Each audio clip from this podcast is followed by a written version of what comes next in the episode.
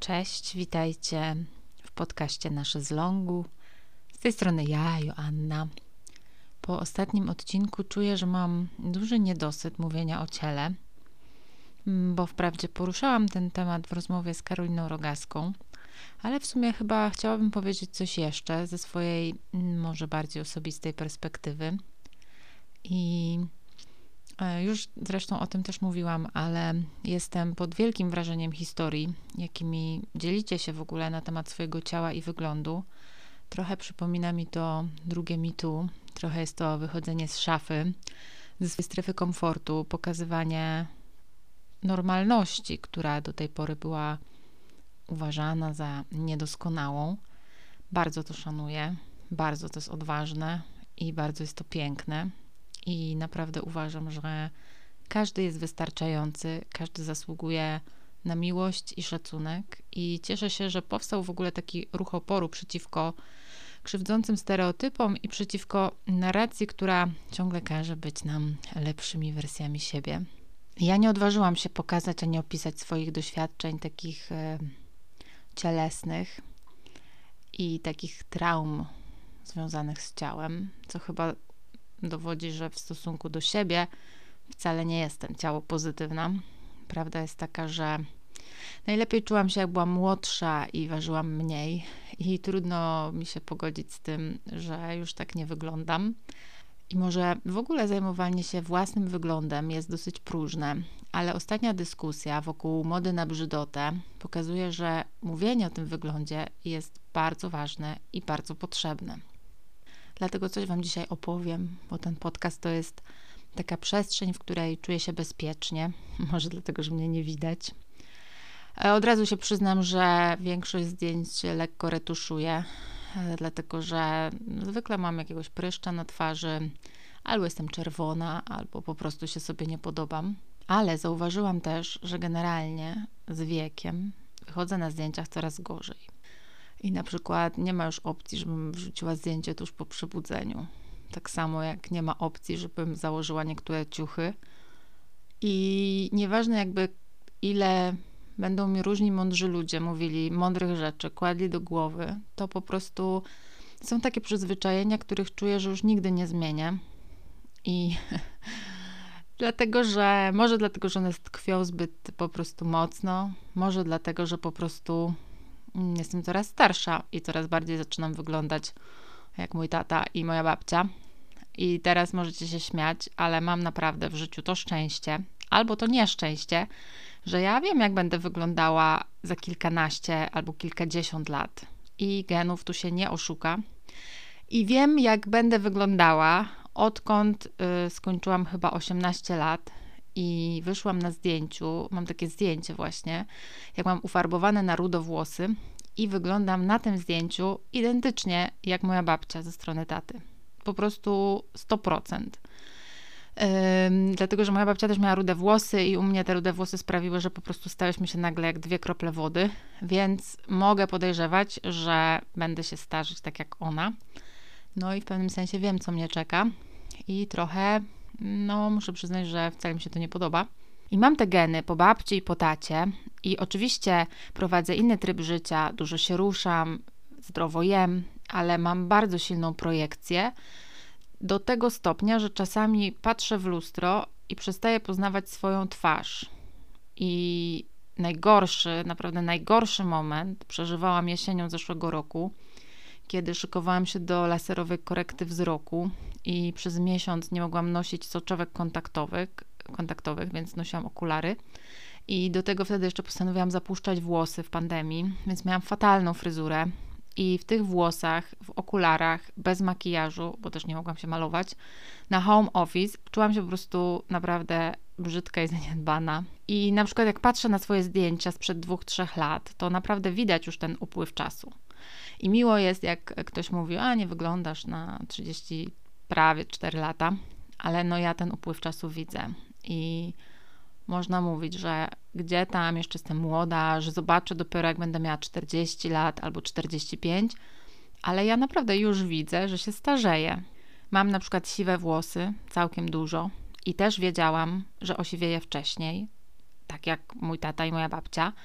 I już jak miałam lat 12, to mi babcia właśnie oznajmiła, że zobaczysz, osiwiejesz zanim skończysz 35 lat. Także dzięki babciu za szczerość. Ale powiedziała też, że no nic, to najwyżej się będziesz farbować. Y, no i dokładnie tak jest, farbuje się. Ale też zauważyłam, że zaczynam mieć różne takie problemy. A to mnie boli kolano, a to pośladek, a to źle śpię i potem mnie cała szyja boli.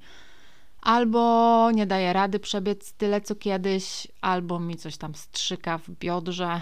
I mam wrażenie, że w ogóle kiedyś moje ciało było bardziej takie plastyczne, bardziej modalne, że jakoś łatwiej było je formować, rzeźbić, że wystarczyło trochę mniej jeść, trochę więcej ćwiczyć, zrobić sobie jakiś tam masaż, wklepać krem i wyglądało się jakby i szybko było widać efekty. A teraz jest tak, że wszystko muszę wypracowywać bardzo długo z trudem i z mozołem i jedna impreza z piwem i chipsami wystarczy, żebym wyglądała na 5 lat starszą e, i w ogóle, żebym była jakaś taka czerwona i opuchnięta. I też się śmiałam, jak mi koleżanki kiedyś powiedziały, a zobaczysz po 30 to już nie tak łatwo schudnąć. No i ja myślałam, że wtedy co? Nie, no przecież gdzie tam. Ale wiecie co, no trochę jest tak, że mam wrażenie, jakbym uformowała już swoje ciało na tyle, na ile mogłam je uformować, i mogę pracować nad kondycją, nad wytrzymałością, ale jakby to, co się uformowało, to już zostanie. I znowu, zanim mi powiecie, że co ja gadam i że zobaczę dopiero za kilka lat, to no kochani, pamiętajcie, człowiek generalnie był biologicznie zaprogramowany na jakieś 40-50 lat życia. I tak jak wszystko na Ziemi, dojrzewa, rozmnaża się, a potem umiera. Więc naprawdę ja w wieku 34 lat to biologicznie jestem już daleko za połową i bardzo jest mi przykro, ale tak to działa. I właściwie, oczywiście starzejemy się właściwie od chwili narodzin, a tak po 30 to już na maksa się starzejemy. To można zatrzymywać, opóźniać, ale no ja zaczęłam ten naturalny w końcu proces odczuwać i trochę nie umiem sobie z nim poradzić.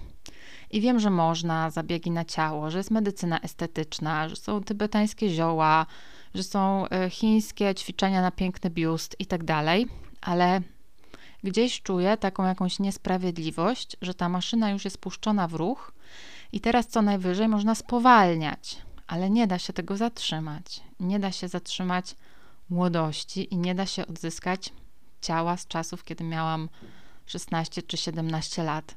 A jeszcze jakiś czas temu przestałam brać tabletki antykoncepcyjne, które w pewnym sensie zatrzymują tę młodość, no bo to są estrogeny i wygląda się po prostu no młodziej, skóra jest lepsza i włosy są trochę lepsze.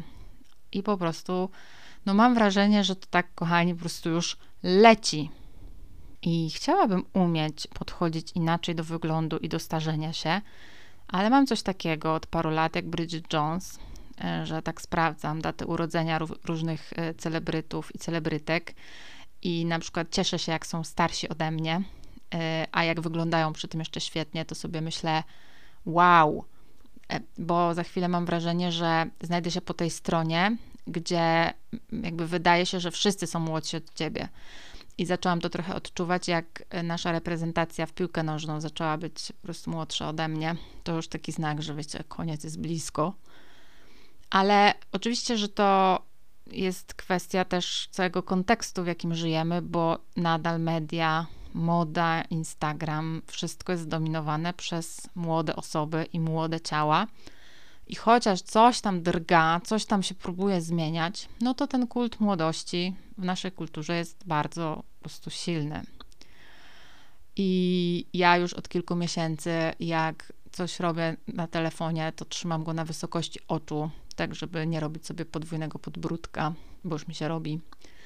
I mimo, że nadal wchodzę w ciuchy sprzed 15 lat i mierzyłam nawet nie tak dawno swoją sukienkę ze studniówki i pasuje, to to ciało jest inne. A przecież też e, nie zmieniło się aż tak bardzo, bo na przykład nie urodziłam dziecka, e, gdzie dopiero to się ciało musi zmieniać. I mentalnie chyba nie chciałabym być młodsza, bo dobrze mi jakby z tą świadomością, którą mam coraz lepiej, ale chciałabym mieć jeszcze przez jakiś czas takie ciało, które chciałabym pokazywać, którym chciałabym się chwalić i Podkreślam, że ja swoje ciało naprawdę staram się kochać i szanować i dobrze je karmić, poić, wcierać w nie kremy. I chcę o nie dbać, tak żeby mi jak najdłużej służyło i żeby jak najdłużej było sprawne i zdrowe. Ale, no, do kurwy nędzy. Czasami chciałabym, żeby istniały sklepy z ciałami, gdzie można sobie iść i wybrać takie na dziś i poprzymierzać i ponosić. Bo jednak y, oczywiście walczyłam gdzieś w życiu ze swoim wyglądem i że na przykład nie było na mnie takich spodni, jakie chciałam i jakie nosiły moje koleżanki. Albo że w przymierzalni jakieś sieciówki y, brałam y, swój rozmiar i w nogawkę spodni to mogłam co najwyżej włożyć rękę, a nie nogę. I naprawdę całe życie chciałam być chudsza. W końcu pogodziłam się z tym, że nie będę, ale to była taka trochę wymuszona zgoda, czyli w sumie to nie wiem, czy to była zgoda. I myślę, że z jednej strony jest to wina naprawdę takiej opresyjnej i w sumie przemocowej kultury, w jakiej żyjemy, że ciało jest projektem, który trzeba ciągle udoskonalać i nad którym trzeba sprawować kontrolę, nad którym po prostu trzeba mieć władzę. Ale w dużym stopniu jest to też kwestia jakby budowania mojej pewności siebie, którą budowałam przez wiele lat po prostu tylko w oczach innych. I bardzo chciałabym się umieć nie przejmować tym, co pomyślą sobie inni, ale nie umiem, a przynajmniej nie zawsze. Uczę się tego, staram się, czasami mi już całkiem dobrze wychodzi, e, ale no tak jak powiedziałam, na przykład y, są rzeczy, których po prostu myślę sobie, że nie założę, nie są dla mnie E, i nie potrafię jakby pomyśleć sobie, że tam chuj, nie? Zakładam, bo mi się podoba. Gdzieś po prostu jest ten hamulec ręczny. E, udaje mi się czasami i tak, mimo tego wcisnąć gaz. Boże, jakie metafory. Ale, ale on jest. I nie mam na to recepty. Po prostu nie mam. Nie wiem, co zrobić. Nie wiem, co zrobić z tym, że jest mi tak trochę śmiesznie, a trochę jest mi przykro, jak dziewczynki u mnie w stajni już wszystkie mówią do mnie, proszę pani, od jakiegoś czasu. I chciałabym mieć kiedyś taki luz, żeby się tym nie przejmować, żeby w ogóle mieć siwe włosy, chodzić bez makijażu i w ogóle mieć wszystko w dupie. Ale też chciałabym żyć w świecie, w którym w ogóle jest więcej takiej normalności, różnorodności, pokazywania różnych ciał w różnym wieku, akceptacji dla starości, pokazywania na przykład na okładkach niskich mężczyzn i wysokich kobiet, ludzi chudych i grubych, no po prostu świata, który normalizuje to, jacy jesteśmy, a nie każe nam dążyć do tej wersji z okładki. I szczerze mam nadzieję, że dzieci, które dzisiaj wychowują moje koleżanki, będą miały już nieco inny obraz siebie i że po prostu nie będą się musiały czołgać przez takie traumy z dzieciństwa, żeby siebie zaakceptować. No ale myślę, że jeszcze do tego, żebyśmy przestali żyć w takim konstrukcie kulturowym o tym, co jest piękne, co jest brzydkie, to jest, nie wiem, czy to jest w ogóle wykonalne. No w każdym razie, ja nie wrzucę swoich zdjęć takich au naturel i pewnie też e, no, mini raczej tam nie założą. Ale też będę sobie powtarzać, że jestem wystarczająca i że też nie muszę się zmuszać do czegoś, czego nie chcę, no i jedna rzecz mnie pociesza a propos w ogóle tego starzenia, no to ha, ha, ha, wszyscy się starzejemy. A, no i jeszcze w ogóle chcę powiedzieć, że tak w ogóle to się nie czuję na 34 lata i w ogóle nie wiem skąd się wzięła ta liczba. I e, nie zamieniłabym jakby tej świadomości właśnie siebie na siebie sprzed 10 lat, bo tak naprawdę dopiero gdzieś od 30 zaczęłam żyć świadomie i ogarnęłam ten bajzel emocjonalny, który miałam w życiu i właściwie dopiero wtedy zaczęłam żyć tak, jak chciałam. Przepracowałam różne rzeczy na terapii i dopiero ta trzydziestka to była taka prawdziwa dorosłość, a tu wiecie, okazuje się, że zaraz już kurczę, trzeba będzie robić mamografię i kolonoskopię. Dobra, jak już wjechała kolonoskopia, to znaczy, że czas kończyć ten wątek. Pamiętajcie, jesteście wystarczający i wystarczające. Uczmy się tego, uczmy się naprawdę normalizowania kochajmy samych siebie i bądźmy dla siebie dobrzy. I dla swoich ciał też. Taka afirmacja na koniec. To był podcast Nasze z Longu. Ja się nazywam Joanna Kocik. Dziękuję, że jesteście. Trzymajcie się i do usłyszenia.